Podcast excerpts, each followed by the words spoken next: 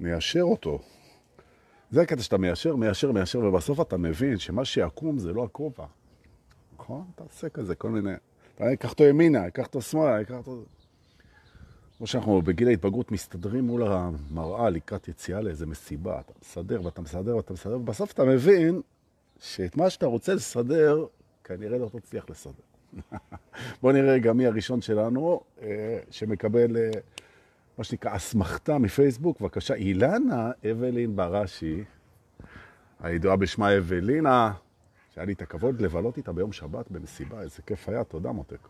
אז היא הראשונה שלנו להיום, איזה כיף, ואליס פרייד פה, ודופי הרפז מצטרפת, וזה הזמן להגיד לכל המצטרפים, בוקר טוב, וראש שנה שמח, חג שמח לכולם, שנה טובה. איזה כיף. נכון. שדר אליכם מהכנרת. נכון. איזה כיף, נורא כיף. אז uh, בזמן שאנשים מצטרפים, רוצה לספר לכם שקיבלתי המון תגובות על הלייבים האחרונים, באמת, זה הולך וגובר. הנה אלי קליין, ואלי, רציתי להגיד לך תודה על ה... אלי עשה משהו שעוד לא נעשה פה. בכלל, אלי יש לו יכולת לחדש, משהו מדהים. חוץ מלחבק. הוא צילם, הוא צילם את רנטה, שהיא מותק, שבאה הרבה פעמים גם לאירועים שלנו בשבט, במועדון השבט, קבועה. הוא צילם אותה צופה בלייב שלי, או בלייב שעובר דרכי, לא משנה. הוא צילם, הוא עשה צילום שלה מגיבה לדבר הזה, העליתי את זה אפילו לקבוצה, זה היה מרתק לראות. ואם נבודד את זה רגע מה ego trip של יו, אנשים רואים את הלייב שלך וזה, זה כל כך יותר מעניין לראות את האנשים מאשר את הלייב, כן? זה... אלי, תודה, זה היה, ורנטה, תודה. זה היה מהמם, סרטון מהמם. נהניתי ברמות קיצוניות, תודה רבה. הנה יובל רווה פה איתנו, ואם אתה כבר פה, אתה יודע מה צריך לעשות, נכון, חמוד שלי? יפה. בואו נתחיל. אה, זה הזמן, המקום והזמן. להזכיר לכולנו שאנחנו יכולים אה, לצרף אנשים לשידור הזה בלחיצת כפתור, יש לכם כפתור שיתוף. אתם יכולים לבחור אפשרות שתקבלו דיווח מתי שאתם רוצים כשאני עולה, גם זה יש. אה, האדמינים מעלים את זה לקבוצה, הנה יובל העלה את זה לסודות האמת הנצחית, אז חברי סודות האמת הנצחית של הטרנס, ברוכים הבאים, שנה טובה ובוקר טוב, וברוכים הבאים למסע המרכבה החגיגי שלנו, לכבוד ראש השנה, מערכה מספר 273. והיום השבעה לספטמבר 2021, לטובת כל אלה ששומעים את זה בספוטיפיי או אחר כך, או בקפסולת הזמן, או אחרי שכבר הרבה זמן, long gone, לא משנה. אוקיי. על מה אנחנו הולכים לדבר היום? אני רוצה לענות קצת על השאלות הרבות שהגיעו כתגובות מבורכות ללייבים של הימים האחרונים. דבר ראשון, דיברתי על העניין הזה, ותכף אנחנו ניסע לבתים, אבל דבר ראשון אני רוצה להזכיר, שאלו אותי הרבה, אני רוצה לחזור על זה. התפיסה, מה אנחנו עושים מול המחשבות. שזה תרגיל שמי שמבצע אותו, הוא זוכה בתדרים מופלאים. איך מצטרפים לקבוצה, שואלת אורה מאיירוביץ', סודות, מקישים בפייסבוק, סודות האמת הנצחית של הטראנס, ומצטרפים לאותם, לא יודע כבר כמה אנחנו, כמעט 60 אלף איש, שעשו את המעשה הנכון ושלחו 400 שקל, לא, זה חינם לגמרי, סרטר. את מוזמנת, גברת מאירוביץ', אנחנו נשמח. אז, וגם צרפי את כל החברים שלך, בהזדמנות. בשמחה, אורה. איזה כיף שאת פה בשידור. אז לאלה שלא ראו את השידור, ואלה שראו ולא הבינו כל כך מה התכוונתי במסע הזה מול המחשבות, אני חוזר על זה עוד פעם. זו תפיסה, זו דרך, זו צורת הסתכלות, שבעצם כשאנחנו פוגשים מחשבה בתוך המודעות שלנו, אנחנו ישר שואלים את עצמנו אם היא שייכת לאחת משלוש קבוצות, וזהו זה. אין קבוצה אחרת. הקבוצה הראשונה, אני חוזר על זה לטובת אלה ששאלו, הקבוצה הראשונה אומרת, המחשבה הזאת, היא באה ללמד אותי משהו. נכון? היא באה ללמד אותי איזשהו שיעור, אני יכול ללמוד ממנה. הקבוצה השנייה, היא באה לענג אותי. מחשבה שכיף לחשוב אותה. כל מחשבה שעושה לי כיף. אז אני יודע למה היא באה. בעצם, מה שמעניין אותי זה למה המחשבה הזאת פה. למה אני פוגש את המחשבה הזאת. אז או שהיא באה ללמד אותי קבוצה אחת, כל מיני דברים יכולה ללמד אותי. על עצמי, על העולם, על החיים, על ה... אוקיי.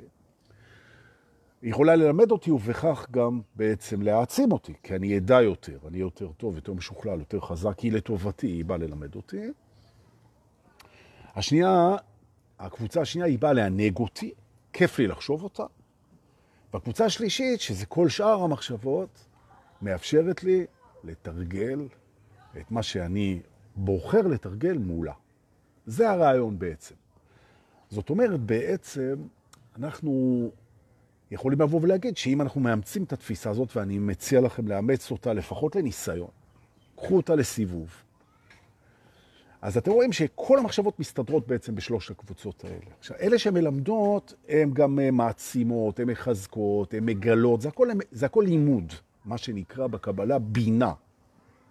זה מחשבות בינה, שבעצם הן משפרות אותנו, מגדילות אותנו, מעמיקות אותנו, תחכמות אותנו, מראות לנו. אחרי זה המחשבות שמענגות אותנו, איזה כיף היה, איזה כיף יהיה, איזה כיף פנטזיות מיניות, מה שאתם רוצים, חלומות, כל מיני כאלה. ואחר כך, אלה שלא מענגות, לא מלמדות או מעצימות, אלה שמתרגלות אותנו מולן במה שנבחר. וזו הקבוצה הכי חשובה, כי זה המון מחשבות, שבעצם אתה אומר, מה הן עושות בראש שלי? למשל, סתם, כן? אני יושב עם אנשים לסשנים כל הזמן. אז יש אנשים שאומרים שנכנסות להם מחשבות לא בזמן. למשל, כן, אתה נמצא במיטה עם האישה שלך, עם האהובה שלך, אתה נמצא בסקי עם החברים שלך, אתה עושה איזה כיף, ולפתע יש לך איזו מחשבה שהיא מפחידה אותך, כמו עומדים לפטר אותי, הולכת להיות מלחמה, כל מיני כאלה. אז מה אתה עושה עם זה? זה הרי לא כיף ולא מלמד. אתה מתרגל מול זה. מה אתה מתרגל מול זה? כל שיעור שמרגיש לך מתאים. והרעיון הוא פה לכל אלה ששאלו. הרעיון הוא בעצם לשאול איזה תרגול מהתרגילים שלמדתי, ואנחנו כל הזמן לומדים פה תרגילים, ואם אתם לא יודעים על איזה תרגילים, אז יש תרגול אינסופי בקבוצה. זאת אומרת, אתם יכולים כל הזמן, תעברו על הפוסטים, יש כל הזמן תרגולים בכל הרמות. אתה בוחר לעצמך ורושם לעצמך עשרה תרגילים שאתה אוהב לבצע והם רלוונטיים למקום שאתה נמצא בו. וזה כל אחד בפרק שהוא נמצא, בהתקדמות שלו, שמתאימות לזה. יכול להיות תרגילים בענווה, תרגילים בפיקחון, תרגילים בהיזכרות, תרגילים ביחסיות, זה יכול להיות תרגילים בסליחה, זה יכול להיות תרגילים בלהסתכל על מה שחיובי, זה יכול להיות בתרגילים בלבחור פרספקטיבה אחרת, זה יכול להיות תרגילים בלהכיל, בלהסכים, בחמלה, אין סוף תרגילים. מגיעה המחשבה שכאילו לא מענגת ולא מלמדת, אומר, אוקיי, אני מולך מחשבה יקרה, התרגל את התרגיל הזה, ואתה מתרגל אותו. ובכך אתה מודה למחשבה שבעצם היא באה לאפשר לך לתרגל מולה תרגול. אגב, אפשר גם לעשות תרגול פיזי. יכול להיות שיש מחשבה מסוימת, שאתה אומר, מה שאני עושה מולה זה 20 כפיפות צמיחה, או עליות בטן, או נשימות. כמו שמי שנמצא פה בלייבים יודע שכשיש רעש שמפריע לנו בשידור, הוא בעצם לא מפריע לנו, הוא מזכיר לנו לנשום טוב. ובכך הוא בעצם הפך ממשהו מטריד, לא רצוי, למשהו מטריד, כן רצוי, כי הוא מזכיר לי לנשום שזה רצוי לי. וזו הפואנטה. הפואנטה, וכאן אני, זה מה, התובנה שאני רוצה לחזור עליה. הרעיון זה להפוך את המחשבות למשהו שעובד לטובתנו, שמשרת אותנו. עכשיו אני אעלה טיפה. אנחנו הופכים לאט לאט במהלך ההתעוררות את המחשבות שלנו כולן, ואת הרגשות שלנו כולם, ואת האירועים שלנו כולם, ואת החיים שלנו כולם, ואת האנשים כולם, למשהו שאנחנו מנהלים איתו תקשורת אוהבת. גם הפחד מוביל אותנו לתקשורת אוהבת, איתנו ועם הסביבה. זה הרעיון בעצם. זה הרעיון. ולכן מחשבה לא נעימה, מפחידה, מלחיצה, מיותרת, מעצבנת, מציקה, סיבובית, בלופית, כל מיני כאלה, היא טריגר לתרגול, ובכך אני יכול להודות לה. תודה. נכון, הנה, אני נושם יותר טוב בזכותה. אוקיי? המטרה היא להגיע לאנרגיה אוהבת, פנימה והחוצה, והודיה. זו המטרה. אגב, זו המטרה תמיד שזה עכשיו. אז בואו נגיע לזה עכשיו, נכון? האם בדקה הקרובה, והתשובה על זה היא כן, הנה חגית איתנו פה, היי, מה העניינים? האם בדקה הקרובה אתם מסוגלים, והתשובה היא כן, יחד איתי, בדקה הקרובה. לנשום. ולהיות התודה על כל מה שאתם רוצים להגיד עליו תודה. יש לכם, לא אכפת לי על מה. תהיו התודה הזאת רגע, ותאהבו את זה, את הדברים שאתם רוצים להגיד עליהם תודה. וזה אתם בוחרים. זה יכול להיות על הבני משפחה שלנו, זה יכול להיות על ההורים שלנו, שזה אותו דבר. אנחנו יכולים להיות על החברים שלנו, על הבית שלנו, על הכלב שלנו, על ההצלחה שלנו, על הנתינה שלנו, על האלוהים, על הטבע, זה לא משנה. משהו שעושה לך טוב, תגיד עליו תודה ותהיה התודה הזאת. הפכת לאנרגיה של אהבה לרגע, ותודה לזה שמי שאנחנו עכשיו זה מי שאנחנו. נכון. והנה. עכשיו, את התרגיל הזה של להפוך לתודה על מה שיש, אתה יכול לבצע מול כל מחשבה שמגיעה שהיא לא מענגת ושהיא לא מלמדת. נכון? אגב, אתה יכול לבצע את זה גם מול מחשבה שמענגת ומלמדת. זו חלוקה סינתטית, אנחנו עושים את זה פה, אוקיי? מה שאני מנסה להגיע איתנו פה, וגם מצליח, למה אני אומר וגם מצליח? כי לנסות זו ההצלחה, אני מנסה משמע הצלחתי, נכון? זה זה שאנחנו לא נתייחס יותר למחשבות כאל אוהב פוטנציאל. עכשיו, אנשים שנמצאים בהתקפי חרדה, הם יכולים לגלות שמה שמניע להם את החרדות זו מחשבה. ברגע שאתה מיישם תרגול אוהב מול מחשבות, התקפי החרדה יורדים בצורה דרמטית. נכון. תוסיף לזה שגם דיכאון וגם חרדה, הם באו בעצם להעמיק את ההיכרות שלך עם עצמך ולבצע שינוי בחייך, אתה גם אומר עליהם תודה, די סיימת עם ההתנגדות להתקפים של החרדה או לדיכאון, וכל המערכת משתנה. מחשבות של דיכאון, לא בא לי, אין לי כוח, אני לא יכול, זה לא חשוב, אין לזה משמעות, אין למה, לא צריך, עזוב אותי בשקט. כל המחשבות האלה הן הרי לא מענגות, הן בוודאי לא מלמדות או מעצימות, הן טריגר לתרגול. עכשיו אתה בא ואתה אומר, אין לי כוח לתרגל, עזוב אותי. אני בדיכאון, המחשבות שלי, אין לי כוח לעשות מולן שום דבר, אוקיי? בסדר? תודה על זה שאני מקבל את עצמי כמו שאני. אוקיי? אז אני מתרגל קבלה עצמית. אז אני לא יכול לעשות כלום, אז אני מקבל את זה. מה ביקשתי? אתה בדיכאון? קבל את זה. אני נותן לעצמי להיות מה שאני. ואני מודה על זה. אוקיי? הפכת לאהבה חמוד שלי, נכון? בתוך התדר. יופי, במודעות לתדר, כי אתה אהבה בכל מקרה. אוקיי, אז זה לגבי אלה ששאלו, הנה, תודה ענבל. סגרת את הפינה, היא כתבה, זה מה שהייתי צריך. רציתי לסגור את הפינה הזאת. נכון. אז זו פינה אחת, יופי. הפינה השנייה היו המון שאלות על אה, שנאה ועל סליחה. אנחנו נדבר על זה לעומק על רגשות ועל סליחה ועל התחלה חדשה והכל, אנחנו נדבר על זה המון ביום שני הבא, היום יום שני אני חושב, ביום שני הבא, במועדון השבט, שני, לא שלישי, באופן חד פעמי. איתן פרחי ואני, אנחנו נעשה לכם ערב בנושא התחלות חדשות אה, וסליחה ושערים לעצמך והתחלות, התחלות זה... ויהיה חזק מאוד, תבואו. פרטים אצל איתן פרחי שאני רואה שהוא לא יתעורר בינתיים. אז הוא יתעורר בהמשך, נכון? דברו איתו ותבואו. אז רציתי לדבר קצת על העניין של, של שנאה, כי שאלו אותי המון. תראו, זה נורא עניין של בחירה איך להסתכל על זה. נכון. עכשיו, השינוי הכי עמוק שבן אדם יכול לחולל בעצמו, זה לראות את הדברים אחרת. או במילים אחרות פרספקטיבה חדשה, היא שינוי מאוד מאוד עמוק ומשמעותי בחיים שלנו. לראות את הדברים אחרת. ואני מציע לעשות את זה בצורה הזאת. אתה מכריז על איך שראית את הדברים עד עכשיו, אם אתה רוצה לעשות שינוי. אתה מכריז על זה כטעות שלמדת ממנה, טעות זה דבר טוב, כטעות שלמדת ממנה איך אתה כן רוצה לראות את הדברים. זאת אומרת, אם שנאתי מישהו, כי הוא פגע בי, או כי הוא מפחיד אותי, או כי הוא נראה לי, בא לי טוב בעין, בא לי לא טוב בעין. אז אני אומר, זה ששנאתי אותו עד לפני שנייה, זו טעות. כי שנאה זו טעות, זה מרעיל את הנשמה. זו טעות שאני מודה עליה, על הטעות הזאת, כי היא לימדה אותי איך אני כן רוצה לראות את זה. עכשיו, אני אומר עוד פעם, השנאה השנאה היא באמת משהו שאנחנו מאוד מעוניינים בלהוציא אותו מהסיסטם.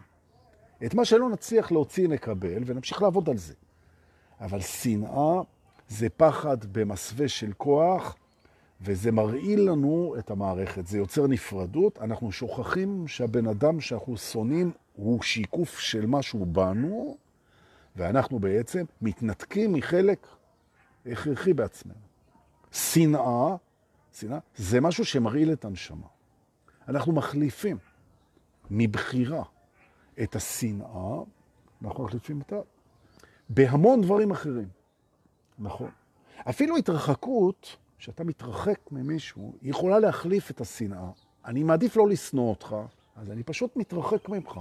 זאת אומרת, הריחוק הוא עדיף על השנאה. עכשיו, למה התרחקתי? לא בגלל השנאה, אלא כדי למנוע את השנאה. נכון? עכשיו, איך אני יודע, איך אני יודע שהתרחקתי לא בגלל השנאה, אלא כדי למנוע אותה, שזה הדבר הראשון שאני רוצה להראות פה היום, חדש. שבעצם שנאה היא נותנת לך עוצמות של כוח מדומה.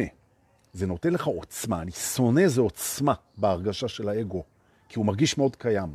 נכון? כי הרבה התנגדות והרבה פחד, שהוא כמובן אה, מוטמע, מוסתר ומודחק. כן? מה פתאום? אני לא פוחד ממנו, אני שונא אותו. כן? ובעצם מדובר בשכחה שאומרת שהכל, הכל, הכל, הכל, הכל זה אחד. כשאני שונא משהו ואני מתרחק בגלל השנאה, אז אני מתרחק עם תחושות של עוצמה. בעוד שאם אני לא רוצה לשנוא ואני מתרחק כדי לא לשנוא, אז אני בחמלה עצמית. כי אני מונע מעצמי את הרעל שנקרא שנאה. וההבדל הקטן הזה, ועליו אנחנו נדבר גם, נדבר על זה גם בשבט ביום שני הבא, ההבדל הקטן הזה בין התרחקות משנאה או התרחקות כדי לא לשנוא, זהו הבדל אדיר של להיות אנחנו או לא להיות אנחנו. להיות אמיתיים או לא להיות אמיתיים. נכון. זה שאתה חש שנאה, זה דפוס של האגו. זה שאתה אומר, אני שונא, זו הזדהות. אתה אומר, אני חש את השנאה של השכל שלי, של ה mind שלי, של האגו שלי, אני חש אותה מול הבן אדם הזה, זה לא מי שאני רוצה להיות, אני מתרחק מהבן אדם הזה, ואני גם מתרחק מההזדהות עם השנאה. והנה שיא הרצף, תהליך ההתרחקות שקשור לשנאה הוא מעין משולש, הוא מעין משולש, שאני בעצם מתרחק מהבן אדם כדי לא לשנוא, ובמקביל אני מתרחק מהשנאה שהיא לא אני. אז עכשיו תדמיינו איתי, בואו נעשה את זה כתרגיל, וזה כדאי לתרגל את זה מתי? כמה שיותר. תחשבו רגע על משהו שהאגו שלכם שונא.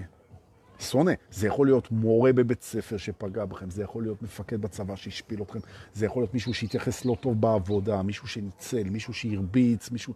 זה יכול להיות הורה, זה יכול להיות בן זוג, זה יכול להיות אקס, זה יכול להיות אתה בעצמך.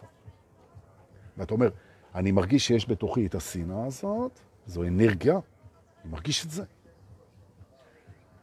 ועכשיו אני בעצם מתרחק מהמקום הזה, אני מתרחק מנקודת החיכוך הזאת, אני מתרחק מהזיכרון הזה, מהתפיסה הזאת, מהכלים האלה, מהתדר הזה, אני מתרחק ממנו, תרתי משמע. אני מתרחק ממנו כדי לא לשנוא, ובמקביל אני מתרחק מהשנאה בכך שאני לא מזדהה איתה. הריחוק מחליף את השנאה. וזה לא נגמר פה, מאחר שכשיעבור מספיק זמן על הריחוק הזה, אני אתן לבן אדם הזה, לדבר הזה, לעצמי, הזדמנות נוספת. זאת אומרת, זה המקום שבו אני מבטל את הקטע, אני שונא אותו וזה לנצח. כן, רק האהבה היא לנצח. שיפוט, פחד, קנאה, שנאה, תסכול, זה לא לנצח. חיים זה לנצח. המוות זה לא לנצח, אין מוות לנצח. Okay. אוקיי? האור הוא לנצח, החושך הוא רק ההפך שלו במודעות, הוא לא באמת קיים, ולכן מה שנצחי זה מה שאמיתי, ולכן סכסוך והתרחקות וניתוק וכאב ולחץ וזה, כל זה לא, סליחה, כל זה לא אמיתי. ולכן תהיה חזרה. או בעצם, ותראו איזה יופי, בזה שהתרחקתי ממה שאני לא רוצה להיות שונא, תרתי משמע התרחקתי, התקרבתי לעצמי. ואני אומר, אני אקח את עצמי, ומתישהו אני אעשה פעולה של התקרבות, של שלום, של פיוס, אני אחזור, ומאחר שהאהבה היא קוונטית, זה כבר קרה. כמו גאולה, כמו הכל. זה כבר קרה. בעצם נכנסתי לנצח. נכון. עכשיו שואלים פה, מה הכוונה ריחוק? אוקיי. שאלה מעולה. איך מתרחקים? כן? שים לב, יהודה, אמרתי יפה, לא כמו מקודם. מתרחקים, לא מתרחקים. מתרחקים, אוקיי. תראו, יש פה שתי התרחקויות. אחת בעצם היא הזדהות עם הזיכרון. הזדהות עם הזיכרון. איך אתה יודע שאתה מזדהה עם הזיכרון? אתה מחבר את המערך הרגשי שלך לתוך הזיכרון, כמו בהתקף חרדה. אותו דבר. אתה מגלה איפה הרגשות שלך מתחברים לזיכרון, לעבר.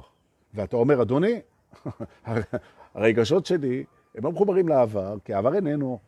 הם מחוברים לכאן ועכשיו. פה הרגש שלי איתי, ובכך אתה מתרחק מהעבר, וזה נותן לך תזכורת מדהימה. להביא את הרגשות אליך, לכאן. האהבה שלי, והרגשות שלי, והמערכות שלי, והפעולות שלי, והחשיבה שלי, זה הכל עכשיו. עכשיו, עכשיו, עכשיו. כשהכוונה שלי היא טובה ופנה אל העתיד, אין בעיה. נוכח being בהווה, ומסתכל באהבה קדימה לעשות מה שאני יכול לעשות טוב. בעוד שהשנאה זה זיכרון רגשי שמחובר למערכת הרגשית, אתה יכול לקחת את זה ולהתרחק מזה, מרגיש את זה פחות ופחות, לפחות מנסה, נושם, אה, ויותר ויותר מתקרב לעצמך, בכך שאתה אהבה נצחית, והכעס והשנאה והזה, זה דבר זמני שהתרחקת ממנו. אתה לא מזדהה איתו, אתה לא מחובר אליו רגשית, ואתה בעצם מתרחק מהבן אדם הזה כדי לאפשר את הפיוס, את השלום, את האהבה ואת החיבור מחדש. עכשיו תבינו למה זה חשוב. כי המנגנון החיצוני הזה, שמשליך את עצמנו חוץ כמו כל המנגנונים, שאומר לכם, הבן אדם הזה שעשה לי עוול, שפגע בי, הוא לא ראוי שיסלחו לו לעולם. לעולם, never, never, never. הוא, לא יודע, מה שהוא עשה לי, אין על זה סליחה. אז תשכחו מזה. תשכחו מזה. יש סליחה לכל. ומדוע זה חשוב להבין? תרדו רגע מהקטע של התליין. אין, זה, אין סליחה. אני אגיד לכם, התליינים למיניהם, וואי, כמה שיוצא לי כאלה. אוקיי? תדעו לכם שאם אתם לא סלחנים, אתם גם לא סלחניים לעצמכם. וזה חוק. זה חוק. כי אם אתה סלחן לעצמך ולא סלחן לאחרים, אז לא, זה חוק אחר פה, כבר עוד יותר גרוע, נכון? אתה אומר, מה, יש דברים שאני לא יכול לסלוח עליהם, אז זה כנראה חל גם עליך. ואתה, חמוד שלי, ואת, תאמין לי או לא, למרות שעכשיו רק ערב ראש השנה, ואנחנו רק מתחילים לגלגל פה את יני הסליחות, כן? בפורמט שלנו. אתה ואת ואני וכולנו ראויים לסליחה מלאה. ואני רוצה להגיד את זה עוד פעם, כולם ראויים לסליחה מלאה, וזה לא משנה מה הבן אדם עשה. כי סליחה היא לא קשורה בכלל לחוב שלה או לפיצוי של הפגיעה. זה שבן אדם ראוי לסליחה, זה לא אומר שהוא לא צריך לשבת בכלא, או אולי אפילו להיות מוצא להורג. זאת אומרת, דורקה, מה זאת אומרת? מצד אחד אתה מוציא אותו להורג, מצד אחד סלחת לו? כן. נכון. נכון. כי הסליחה היא אנרגטית, ואנחנו חיים בחברה עם חוקים. אז אולי הוא אשם בדין, וישלם את העונש, גם אם סלחנו לו.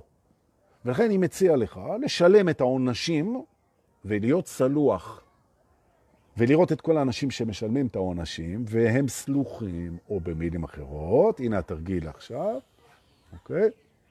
בשנייה הזאת, ברגע הזה, ממש עכשיו, כל העולם, בלי יוצא מן הכלל, מבחינתי, סלוח. זה אומר שאין לי שום אנרגיה שלילית מול הבן אדם הזה, לא משנה מה הוא עשה. ותמיד אומרים, דוק, מה, עכשיו היטלר סלוח? אצלי כן. נכון? אצלי כן. המעשים שלו ראויים לכל דין ולכל עונש. נכון. ממש ככה. אבל אין לי, ואני גם לא מתכוון לסחוב, שום מטען שלילי אם אני יכול לשלוט על זה. ואני יכול לשלוט על זה. נכון. אני מעוניין לסלוח לעצמי על הכל, אני צריך לסלוח לכולם על הכל. נכון. לשנייה אחת, כי האגו יאפשר לכם לרגע, הוא יגיד, אוקיי, בסדר, לשנייה אחת, בסדר. לנסות את זה. לרגע אחד להיות בסליחה מלאה עם הכל. עם הכל, עכשיו, עכשיו איתנו פה, יש פה 90 אנשים בלייב, תודה שבאתם, וזה משמעותי מאוד. בואו ננשום ביחד וננסה לשנייה אחת לסלוח להכל, לעצמנו, לאלוהים, לאנשים, להכל, לכל מה שהיה, כל מה שיהיה, להכל, לסלוח את הכל, סליחה שאין נכון. לנשום ולהיות סלוחים, חפים, אין אשמה. ושוב אני אומר, זה לא קשור לאנשים שעברו על החוק והם יקבלו עונש והם אשמים בדין. אנחנו לא בית הדין, לתשומת לב האגו. אנחנו לא בית הדין, אנחנו כוונה טובה שבאה לרקוד. זה מה שאנחנו. אנחנו לא בית הדין, ולכן בן אדם יכול לרצוח 40 אנשים וללכת ל-40 מאסרי עולם ולעונש מוות בזריקה, והוא סלוח מבחינתי לגמרי. כי אני לא אסחוב את האנרגיה בגלל משהו שהוא עשה, נכון? ואני גם לא אסחוב את האנרגיה בגלל משהו שאני עשיתי. אבל כדי שאני אצליח לנקות את זה, אנחנו צריכים לתת סליחה מלאה להכל. וזה מבצר מאוד חזק אצל האגו, מבצר מאוד חזק שאנחנו נדבר עליו המון ב- ביום שני הבא, לגבי למה האגו לא נותן לנו לסלוח, ולמה הוא לא סולח לעצמו, ולמה הוא מחזיק את הבית דין, וכל זה אנחנו נרחיב על זה ביום שני, ואתם תראו איך תצאו אימא ואבא. זה שינויים חזקים. נכון. אז זה היה לגבי השאלות, ועכשיו, גבירותיי ורבותיי, טוב שבאתם, 90 אנשים. אגב, מי שמרגיש שמה שאני אומר הוא לא מתאים לו ולא מתחבר וזה לא מסתדר והכל, זה בסדר. זה לא מתאים לכולם תמיד. זה בסדר, לא להרגיש שמשהו לא בסדר בך בגלל שאתה לא מתחבר. זה לא, כל אחד מתחבר לדברים אחרים בזמנים שונים. הכל טוב. מהשידורים שלי ובכלל, תיקחו מה שמתאים לכם, תזרקו לפח מה שלא. הכל טוב. stay with me. הנה אנחנו על המרכבה, ואנחנו נוסעים עכשיו לבית הדמיון. ברוכים הבאים לבית הדמיון. היום, מערכה 273, ב-7 לספטמבר 2021, אנחנו מתחילים בבית הדמיון שיעור של ערב ראש השנה. לא תדמיינו מה הולך לקרות פה, אנחנו מתחילים עכשיו. התובנה הראשונה שאני רוצה לדבר עליה בבית הדמיון, זה זה שהדמיון הוא מוגבל. הוא מוגבל. מדוע? אתה אומר, הדמיון שלי לא מוגבל. אני יכול לחשוב על כל דבר, אני יכול לדמיין מה שאני רוצה. אוקיי? אני יכול לדמיין. האם אתה מסוגל לדמיין דברים שאתה לא מסוגל לדמיין? התשובה על זה היא לא. מה שאומר שהדמיון שלך מוגבל. אוקיי? יש מגבלה לדמיון. אתה לא יכול לדמיין את המגבלה הזאת. נכון, משהו, נכון, מה לעשות? עכשיו בן אדם בא ואומר, רגע, אז אתה רוצה להגיד לי, דורקה, שאם אני מקבל את זה רגע, שהדמיון שלי מוגבל, אפשר אגב לבדוק את זה, כי אם אני אומר לך עכשיו לדמיין את היום הכי טוב שיכולים לעשות לכם בחיים, אם אני עכשיו קוסם, אני אומר, בוא, ת, תן לי בבקשה תסריט של יום החלומות שלך. אז אתה תנסה, אתה תגיע מאוד מהר לכל מיני רצונות שלך, זה יהיה במקום יפה, עם מישהו אהוב, אה, לעשות כיף וליהנות מהשפע. בצורה כזו או אחרת. זהו. ואני אומר לך, תדמיין מה שאתה רוצה, מה שאתה רוצה, תכניס ליום הזה מה שאתה רוצה. גן, יום של גן עדן. תתאמץ, תתאמץ, תתאמץ ותפגוש את מגבלת הדמיון. אוקיי. עכשיו, מה שיפה זה שהדמיון שלנו בורא הרבה פעמים את המציאות שלנו, גם בפסיבי וגם באקטיבי.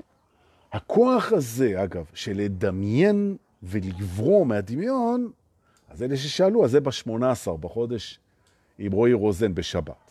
זו הסדנה של הכוחות הנסתרים, כן, החדשים. אז זה כוח הדמיון, אני מלמד את זה פה עכשיו, אבל אנחנו נתרגל את זה שם. טוב. בעצם אתה אומר, רגע, אני רוצה להגדיל את יכולת הדמיון שלי. אני רוצה לדמיין דברים שלא דמיינתי. אגב, תשימו לב שבמציאות קרו לכם דברים שאתם אמרתם. לא הייתי יכול לדמיין את זה. אז זה אומרים, המציאות גוברת על כל דמיון. ומדוע? כי המציאות היא בעצם הדמיון של אלוהים. אלוהים בוודאי יכול לדמיין יותר ממך, נכון? כמה יותר ממך אתה לא יכול לדמיין, אבל תכף אני אראה לך שאולי כן. אז דורקי, מה באת ללמד פה היום בערב ראש השנה? אני באתי ללמד תרגיל להרחבת הדמיון שלנו. אוקיי, איך עושים את זה? אוקיי. שלב ראשון, זה מה שאני נותן פה תפריט פשוט, ידידותי, קל לביצוע, ואני אשמח לשמוע מה דמיינתם אחר כך, אבל חכו תראו. דבר ראשון, אנחנו מבינים שלדמיון שלנו יש מגבלה שאנחנו לא יכולים לדמיין אותה. נכון? לא יכולים לחשוב אותה, לא יכולים לראש, לראות אותה, לא יכולים לפגוש אותה, לא יכולים לדמיין אותה. לא פגשנו אותה אף פעם, לא קראנו עליה בשום מקום, אז זה, המגבלה היא מתחבאת. לא יכול לדמיין את המגבלה, זו המגבלה. טוב. דבר ראשון, מה שאני עושה, זה אני מדמיין דלת. נכון? אתם יכולים לדמיין דלת, צפה כזה. דלת, תדמיינו דלת. עכשיו, תראו איזה יופי. מתי לאחרונה אתם דמיינתם דלת? אז תדמיינו דלת מעניינת, זה אתם יודעים. זה כמובן יבוא מהזיכרון שלכם, מהרצונות שלכם, מהתשוקות שלכם. תדמיינו דלת מופרעת, כן? ממה שאתם רוצים, איזה חומרים שאתם רוצים, צבעים, גדלים, יכולה להשתנות, יכולה להיות עשויה מפילים ורודים שכולם אומרים דם בו, דם בו. זה לא משנה בכלל. תבראו, תבראו לכם משהו. דלת. זה יכול להיות דלת מסתובבת, דלת נפתחת, דלת מתקפלת, דלת נעלמת, דלת זכוכית, זה מה שאתם רוצים. בראתם? תודה. עכשיו, אתם שולחים בדמיון את הדלת הזאת לגבול הדמיון שלכם. עכשיו, אומרים, אני לא יודע איפה הוא, כי אני לא יכול לדמיין את הגבול הזה. מעולה, אתם שולחים אותו למקום שאתם לא יכולים לדמיין אותו. גבול הדמיון. שלחתי אותך למקום שאני לא יכול לדמיין אותו. האם אני מסוגל לשלוח משהו שדמיינתי למשהו שאני לא יכול לדמיין אותו? כן. נכון. והנה הדלת הזאת נשלחה למקום הזה, שאתם לא יכולים לדמיין אותו, והיא שם. אז יש לנו דלת בגבול הדמיון. מחיאות כפיים, זה הצליח. אני גם רואה את כל הדלתות שלכם, אחלה דלתות. יפה מאוד. יפה.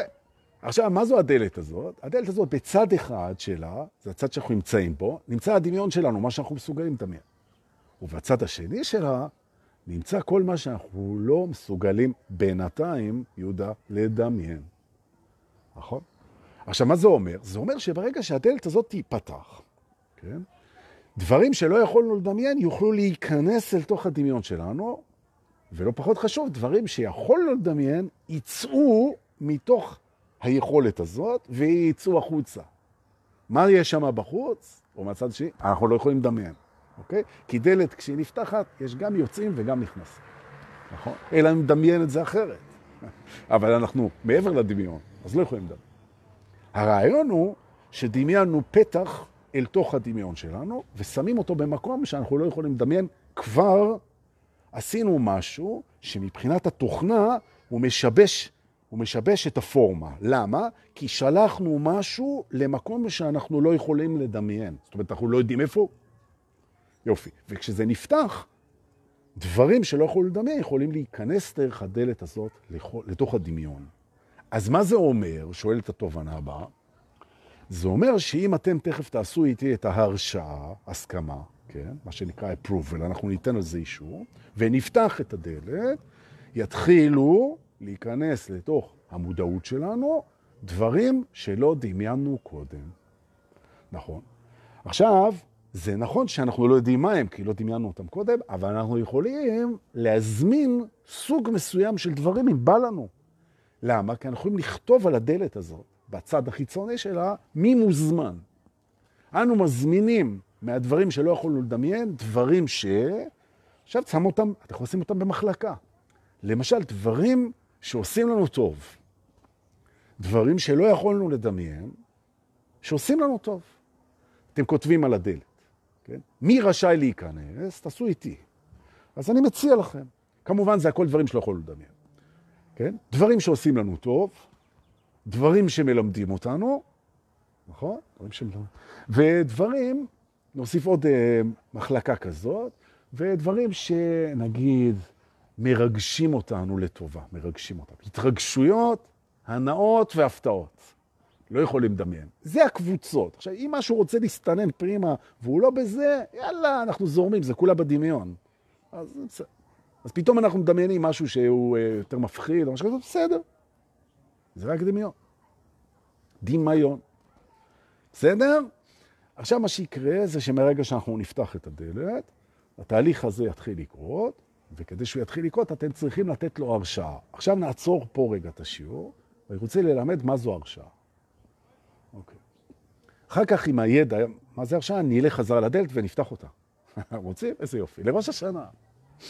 טוב. בעצם, הרשאה זה המקום שבו אתה מזהה שהאגו שם מנעול. איפה אנחנו צריכים הרשאות? אנחנו צריכים הרשאות מול מנעולים. כי אם אין הנהלה, אם, אם אין הנהלה אז בכלל לא טוב, אבל אם, אם, אני מתכוון בעין, אם אין הנהלה, כן? שאלה. מה חשבתם? אבל בעצם אם אין הנעלה בלשון מנעול? אז אין צורך בהרשאה, כי זה פתוח. נכון? למשל, האם בן אדם, אני אתן דוגמה, האם בן אדם צריך ממך הרשאה לבוא לדבר איתך ברחוב? מבחינה אנרגטית. האם אתה הולך ברחוב וכולם, אתה פתוח לזה, שכולם יבואו וידברו איתך. זאת אומרת, אני, אני הנה, אני הולך ברחוב, תראי לי לה, וכל העולם רשאי לבוא ולדבר איתי, או שאם מישהו מתחיל לדבר איתך, אז כאילו הראש אומר, למה, מה קרה? מה הוא ניגש אליי? מה, כאילו, איפה זה? זה אומר שאין הרשעה. זה נקרא נעילה. אוקיי? וכן הלאה וכן הלאה, אוקיי. נכון. האם כשאתה נמצא עם מישהי במיטה, אתה מורשה להגיד לה כל מה שבא לך, או שאתה מתבייש או עצור או חשוף, ואתה לא מספר לה מה אתה רוצה. היא אמורה או לגלות את זה, או לא יודע. כאילו. האם יש, לה, האם יש לך הרשאה כזאת? זה נקרא הרשאה. אתה מורשה. אתה מורשה להגיד להורים שלך מה שאתה רוצה, מה שאתה חושב, איזה הרשאות, איזה מנעולים. אוקיי? האם אתה מורשה לא לעשות כלום? כי אם אתה לא עושה כלום, ויש קול שאומר לך משהו לא בסדר, למה אתה לא עושה משהו?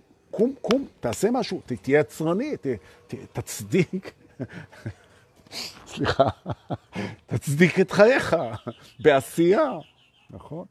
הבטלה היא מן השטן, נכון? וכאלה. אז אתה נעול, כי אתה אין לך הרשאה פשוט לשבת ולא לעשות כלום. נכון. אז אני אומר, כשאנחנו בודקים מה זה לתת הרשאה, זה לזהות שיש מנעול. נכון? כי אם אין מנעול, אז כבר הייתה הרשאה, זה לא מעניין. אז בעצם הרשאה היא בחינת המנעולים. אוקיי? יופי. עכשיו תבין, הדמיון שלך, הדמיון שלך הוא נעול במשהו שאנחנו צריכים טיפה לשחרר אותו, כדי שהדלק כשהיא תיפתח זה ייתן להיכנס, אוקיי? האם אתה מרשה לעצמך לדמיין הכל, או שיש שם מנעול שאומר, אני לא רוצה לדמיין דברים שמפחידים אותי, למשל. או אני לא רוצה לדמיין דברים שאני לא מבין אותם. כי זה סתם הכניס אותי ללופים. אני אדמיין, פתאום אני מדמיין איזה משהו, אני לא מבין אותו. כמו אלה שהולכים לפותרי חלומות. הרי מה זה חלום? חלום זה דמיון. כמו שאתם עכשיו חולמים, שאתם יושבים ורואים אותי. זה דמיון, אתם מדמיינים את זה, נכון? איך אני יודע שזה דמיון? כי זה מהזיכרון. איך אני יודע שזה מהזיכרון? כי אם אני אמחק את הזיכרון מחר, אתם לא תזכרו את זה. זה יהיה איננו. אז אומר, האם אני מוכן לדמיין, ואני מזכיר שוב פעם שהחיים שלנו זה באמת דמיון, כי זה נכנס לזיכרון וזה נעלם בזמן, האם אני מוכן לדמיין דברים שאני לא מבין אותם, לא מכיר אותם, לא, אה, לא מבין אותם לא, ברמה של אה, למה הם מתקשרים? אה, האם אני מוכן לדמיין דברים בלי מגבלה? בלי מגבלה. ממש. האם אני מוכן לעשות את זה? אני מזכיר שוב פעם, למה לא? זה רק דמיון. הרי דמיון אינו מציאות. מה אכפת לך לדמיין דברים שאתה לא מבין? מה אכפת לך דברים, לדמיין דברים שאין להם סיכוי שהם יקרו, אפרופו נס? כן? הרי למה לאנשים לא קורים ניסים? כי הם לא מוכנים לדמיין מה שהם לא מבינים. אבל מה זה נס? נס זה משהו שקורה לטובתך, ואי אפשר להבין איך הוא קרה. עכשיו, אם אתה נועל את זה, אז לא יקרו לך ניסה. עכשיו, אתם קוראים לפעמים על מישהי בת 74 שפתאום יש לה תאומים ביולוגיים, שהיא נכנסה להיריון. תביאו כל גניקולוג בר סמכה, הוא יגיד לכם שזה בלתי אפשרי, נכון? שזה נס. הרפואה לא צריכה להבין איך אישה בת 74 מביאה תאומים בלידה טבעית. לא, אבל זה קורה, זה קורה. הרפואה לא מבינה. עכשיו, האם אתה, האם אתה מסכים להבין שקורים דברים שהרפואה לא מבינה? כן. אז גם האם אתה מסכים לדמיין דברים שאתה לא תבין? ואני ממליץ על התשובה, כן. נכון. עכשיו אתה אומר, למה לעזאזל שאני אסכים לזה? לא מבין. זה מרגיש לי נכון. מה, אז אני עושה דברים רק כי זה מרגיש לי נכון בלי להבין אותם? אתה יכול לדמיין את עצמך ככה? כן. או, הנה הדלת מתחילה להיפתח. זה יופי. עכשיו, לאט לאט אנחנו נפתח את הדלתות, מאחר שאנחנו שחררנו את ההרשאות. Okay? אוקיי? הקטע הראשון שאנחנו פותחים את הדלת, זה אנחנו מבינים שהדלת הזאת חיכתה הרבה זמן שאנחנו נפתח אותה. הרבה זמן. הוא אומר, רגע, איך אתה יודע את זה? אז אני מזכיר לכם שוב פעם, האם אתם יכולים לדמיין משהו שאנחנו לא יודעים?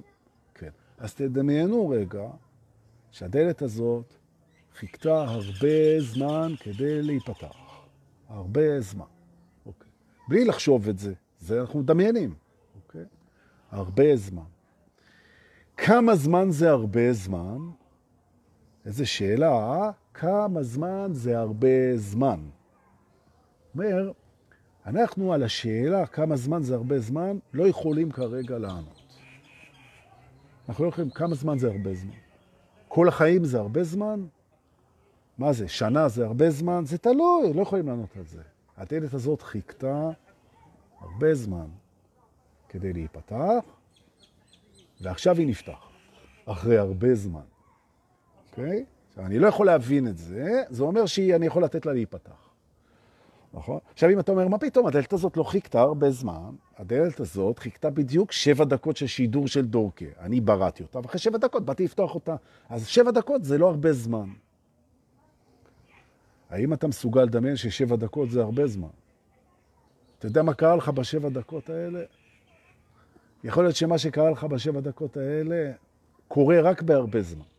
שבע דקות זה יכול להיות המון זמן. שבע דקות יכול להיות אין סוף זמן, נכון? כי זה מאוד מאוד תלוי איך אתה מתייחס לדקה, לשנה, למאה שנה, לחיים. הרבה ומעט זו תפיסה סובייקטיבית. בשביל בן אדם אחד דקה זה המון זמן, ובן אדם השני דקה זה כלום. מי קבע מה זה הרבה זמן ומעט זמן? התשובה, אתה קבעת את זה, נכון? עכשיו תדמיין שאתה לא יכול לקבוע את זה. הדלת פתוחה. תדמיין איתי שאתה לא יכול לקבוע מה זה הרבה זמן ומעט זמן. תדמיין את זה. אני לא אמרתי שאתה לא יכול, אני אמרתי תדמיין שאתה לא יכול. אתה יכול עכשיו לדמיין את זה, נכון? שאתה לא יודע מה זה הרבה זמן ומעט זמן. ועכשיו אני אומר לך שאתה כבר מדמיין את זה המון זמן. אתה אמרת שאתה לא יכול לדעת, אני אומר לך שאתה מדמיין את זה המון זמן. נכון? טוב, הבנתם את הרעיון. כן, יופי. עכשיו תסתכלו. אם אנחנו מסתכלים למשל על אהבה רומנטית, שזה דבר שאנחנו נורא אוהבים, זה אחד מהמתנות הגדולות של המימד הזה. איזה כיף זה אהבה רומנטית. האם אתה מבין שיש אהבות רומנטיות שלא יכולת לדמיין, והן בעצם מדהימות ברמה שלא יכולת לדמיין? והן לוקחות זמן שלא יכולת לדמיין. האם יכולת לדמיין שהמערכת הרומנטית הכי גדולה של החיים שלך תיקח עשר דקות? לא יכולת לדמיין את זה, עכשיו אתה יכול. לכן זה יכול לקרות, נכון?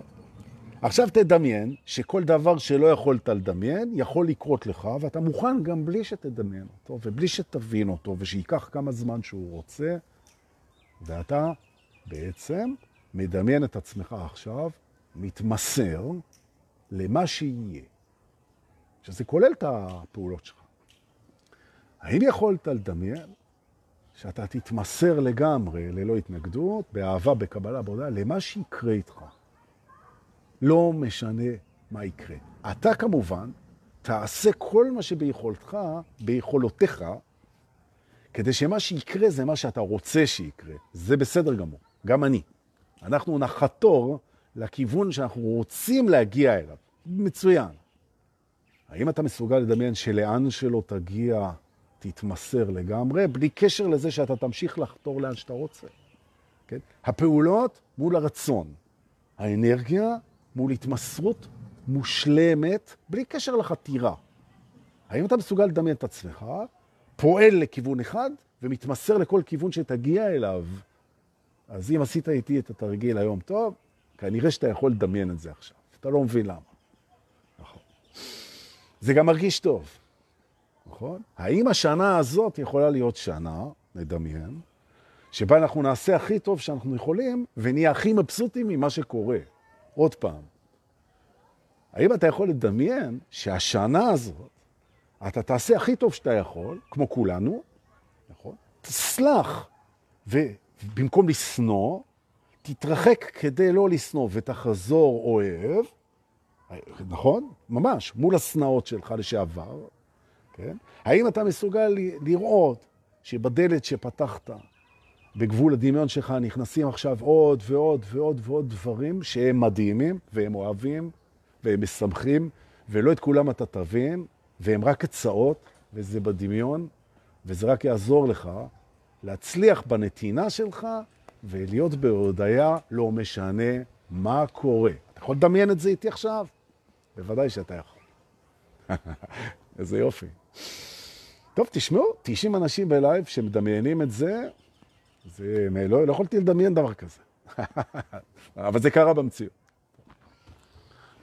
אז זה בעצם מה שנקרא הדלת של הדמיון. היינו פה בבית הדמיון, ראינו קצת מקודם, דיברנו על שנאה ועל סליחה. בואו נצא רגע מבית הדמיון, מהדלת למטה, זה דלת שאנחנו מכירים. כן? יוצאים רגע מהדמיון למקומות אחרים, שהם אגב כולם בדמיון שלנו. אז מה אתה אומר אני דורקה? שאי אפשר לצאת מהדמיון.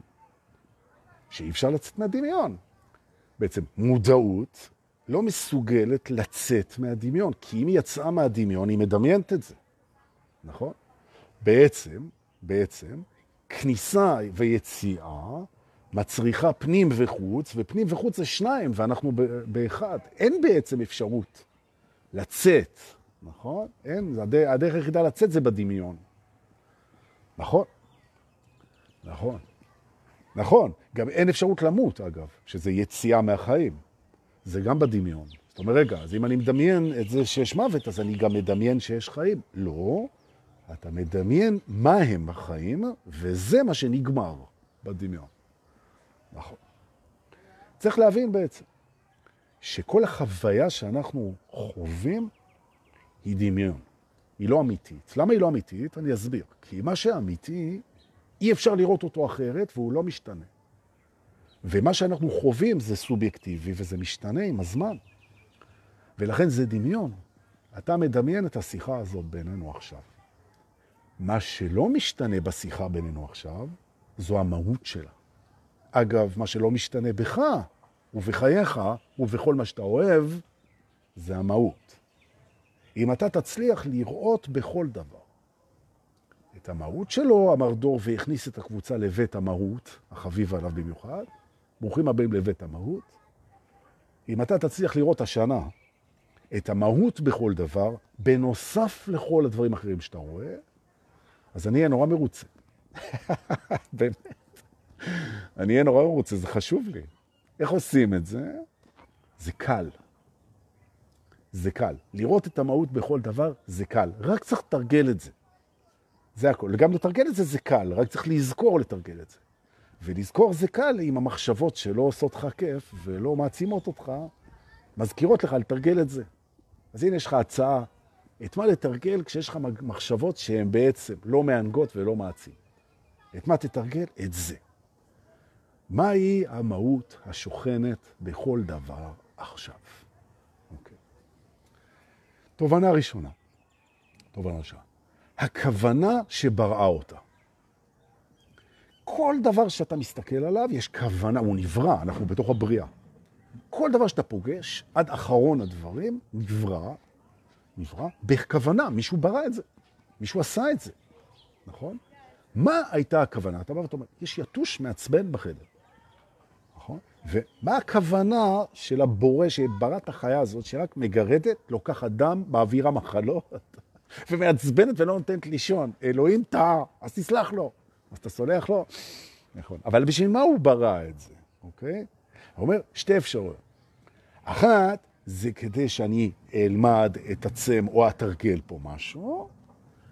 זאת אומרת, שלושת המחשבות ותרגולן, זו סיבה אחת למה יש יתוש. אז לענג אותי, זה לא מנהג אותי וללמד אותי, אולי זה מלמד אותי שלטפילים גם יש מקום. מה אני מתרגל מול זה? נשימה, סבלנות, עזרה, אוקיי? זה סיבה אחת. מהות. אז זה בא ללמד אותי, בא לענג אותי, בא שאני אתרגל מול זה. זאת אומרת, זה לטובתי. זאת אומרת, המהות זה רצון להיטיב איתי, מהות אחת. מהות שנייה, אני לא יכול כרגע להבין מה טוב בזה. אני לא יכול להבין מה טוב בזה, אבל אני בהחלט יכול לדמיין שיש דברים טובים בזה שאני לא רואה. אז אני מדמיין את זה. זאת אומרת, המהות זה טובה שאני מזהה, או טובה שאני לא מצליח לזהות. נכון. בזה שאני לא מצליח לזהות כל טובה, כל דבר, כל כוונה טובה, כל אהבה, כל אלוהות, בזה אני מוצא מהות. מה טוב בזה? מה, למה נברא ככה שאני לא אצליח לראות את הכל?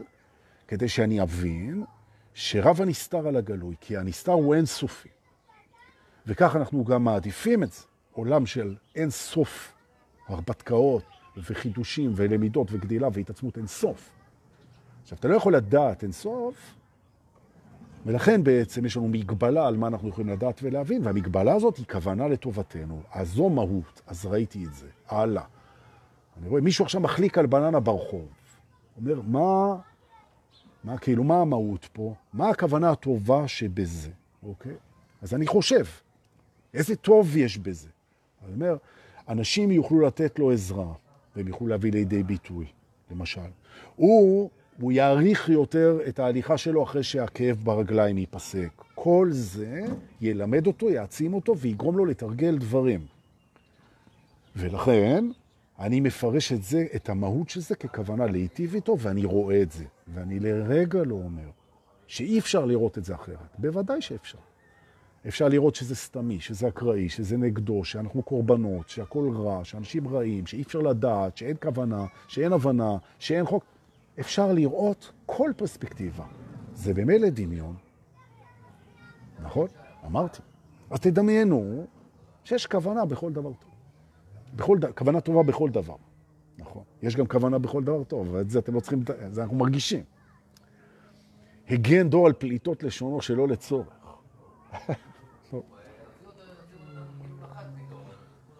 אוקיי. מישהו פה שואל, זה לא קצת אגוצנטרי? מצידנו לא רואה למה, זה לא מראה לי למה, אבל קצת אגוצנטרי זה בטוח. כי בכל דבר שאנחנו עושים יש משהו קצת אגוצנטרי, כי אנחנו במרכז של הפעילות שלנו. אז כן, זה קצת אגוצנטרי מצידנו. אבל מה הכוונה? עכשיו שאתה מסתכל על כל דבר, על מכונית, על ספסל, על עץ, על הים, על עננים, על החברים שלך, על הרחוב, על הבית, על הזה, על העבר, על העתיד, אתה מתחיל לראות את המהות. ועכשיו אתה מגיע לעצמך. ועכשיו אני רוצה שתעשה איתי את הסיבוב ותסתכל על עצמך. מי אתה? תחפור רגע דרך כל המחשבות, אל המהות. מי את? תחפרי עכשיו. פנימה, דרך כל המחשבות, כן? אל המהות. מהי המהות? המהות זה הכוונה הטובה שבך. עכשיו אני רוצה רגע, אם הגענו לחדר הזה בתוכנו, הכוונה הטובה שבנו. האמת היא שכולנו, בלי יוצא מן הכלל, תמיד התכוונו להיטיב עם עצמנו. תמיד רצינו שיהיה לנו טוב. זו מהותנו. תמיד, ותמיד נרצה גם שיהיה לנו טוב. מה זה טוב, איך זה טוב, ואיך להשיג את זה, ומי אנחנו, זה כבר מחשבות. במהות, תמיד רצית שיהיה לך טוב. וזו הסיבה שכשאתה עושה דברים שעושים לך טוב, אתה מממש את מהותך. ומה הדבר שעושה לך הכי טוב? ואני אתן לך פה את התשובה, נכון? חוץ מלנשום ולשתות מים. הדבר שעושה לנו הכי טוב זה לקבל את עצמנו עכשיו, בשנייה הזאת, כראויים לכל אהבתנו. עכשיו, רק עכשיו, רק עכשיו. זה עושה לנו הכי טוב. בדיוק הגעתי להכי טוב, ונהיה מאה צופים בלייב. איזה כיף, תודה שבאת. אוקיי. אנחנו מקבלים את עצמנו בשנייה הזאת, ערב ראש השנה, גם חפים לגמרי, כי היינו בבית הקודם. חפים לגמרי כמו כל העולם, אין אשמה לשנייה אחת, סליחה שאופפת את כל העולם. תדמיינו את זה. האם דמיינתם פעם שהסליחה שלכם זה אור צבעוני שעוקף את כל העולם עכשיו, עוטף את כל העולם, מכיל אותו. הילה צבעונית של סליחה, מכבסת את העולם בסליחה. דמיינו את זה, איך הסליחה שלכם עוברת על כל העולם וחוזרת ללב שלכם. אה, נכון? זה דמיון טוב. לא היה ככה קודם, הנה אנחנו מדמיינים את זה, בסליחה. ושאנחנו לוקחים את כל יכולת האהבה שלנו, שהיא אגב אינסופית, אז איך ניקח את כולה? כי ניקח אותה תמיד. לש, בש, בתשובה לשאלתכם, איך לוקחים את האהבה? לוקחים אותה תמיד, מאחר שאין סופי, הבנת. לוקחים את האהבה ואוהבים את עצמנו בשנייה הזאת, ורק בשנייה הזאת, במקסימום. תשפכו את זה. נכון. ועכשיו תעשו את שני הדברים. קחו את האהבה הזאת פנימה, ואת האור הצבעוני של הסליחה העולמית, ותעשו מהם אחד. תערבבו את האורות של הסליחה עם האהבה עצמית. אה, רואים את הגאולה. נכון. איזה יופי זה. ככה עושים את זה אנרגטית. עכשיו, את זה ועוד אנחנו כמובן נתרגל ביום שני הבא, איתי ועם איתן, בשבט, ואני מבקש שתבואו, זה גם לפני יום כיפור, ואנחנו רוצים נוכחות חזקה, אנרגטית, כדי שאנחנו נעשה מה שנקרא, משהו עוצמתי עליי ועל איתן. הכי כיף להתחייב בשם איתן. בשמי ובשם איתן, אני מבטיח שאיתן ייתן לכם כמו שצריך. אז זה יהיה ביום שני הבא, וביום שבת הבא, שזה ה-18, בבאר יעקב, בבית של חני פנחס הכהן, שזה בית מדהים, עם רועי רוזן ואיתי, סדנה שש שעות ל-20 ומשהו אנשים, ואנחנו נכנסים למקומות הכי גבוהים והכי עמוקים שיש. זה למה שנקרא, מי שרוצה לטוס גבוה ועמוק. דברו עם רועי רוזן, נכון? ואם אין לכם את הפרטים שלו, אז אני אשלח לכם. תכתבו לי בפרטי ובכיף. מהרו וירשמו. יש, אני חושב, עוד חמישה-שישה מקומות. זהו. וזה עם אוכל, וזה שש שעות מ-10 בבוקר עד 4 אחרי הצהריים, ואנחנו הרבה זמן לא היינו, חודשיים, בסדנה כזאת, ואנחנו מתגעגעים, ואנחנו חמים, ואנחנו נמיריים, ואנחנו פנתרים. ורועי רוזן שמע שהנושא ממני, הוא שמע שהנושא של הסדנה יהיה על עוצמות חדשות. אוטומטית הוא נהיה חולה ומתחיל לקלוט עוצמות חדשות. הוא לא בזבז זמן. התקשר אליי ואומר לי, מדהים, אני חולה ומקבל עוצמות חדשות. ועכשיו הוא מחלים, לא בקורונה חלילה, ומקבל עוצמות חדשות, זה יהיה הנושא, ואני מבטיח לכם, באחריות מלאה, שכל מי שיהיה בסדנה הזאת יצא עם כוחות שהוא לא ידע שיש לו. אמיתי לגמרי. ממש, ממש, ממש. שהוא לא דמיין, נכון? אז זה יופי. הנה, מי שרוצה פרטים, שישלח לי בפרטי ו... בסדר? אבל נורא מעט אנשים, אני מתנצל. זו סדנה סופר אינטימית, ולמרות שתמיד יש שם המון אנשים שרוצים לבוא, כל חודש, 20 ומשהו אנשים, כדי שנגיע באמת ללב של העניין. חברים, מפה, הנה, אני אראה לכם איפה אני נמצא, תראו איזה יופי, זכיתי, והמהות של זה מהממת. תראו איזה מקום, איזה מקום. איזה זכות זה ללמד אתכם ולשבת גם מולכם וגם מול הדבר הזה ביחד, בזמן שאנרגיות הסליחה שלנו מקיפות את העולם, ואנרגיות האהבה הנצחיות שלנו יורדות לתוך המערכות שלנו בלי הפסקה, ואנחנו אהובים וסלוחים. מכאן, בערב ראש השנה, אני רוצה לאחל לכולכם שנה מדהימה של חיבוקים והפתעות ודברים שלא דמיינו, ושלום, ושפע, ואהבות, וריגושים, ולימודים, ושיעורים, ותענוגות, וסיכונים גם תיקחו, לא מזיק. נכון? ואנחנו נתראה בלייב הבא. לא לאכול יותר מדי בערב החג, מחר רוקדים. שנה טובה לכולם. שתפו אם עבד לכם, ביי מוטי.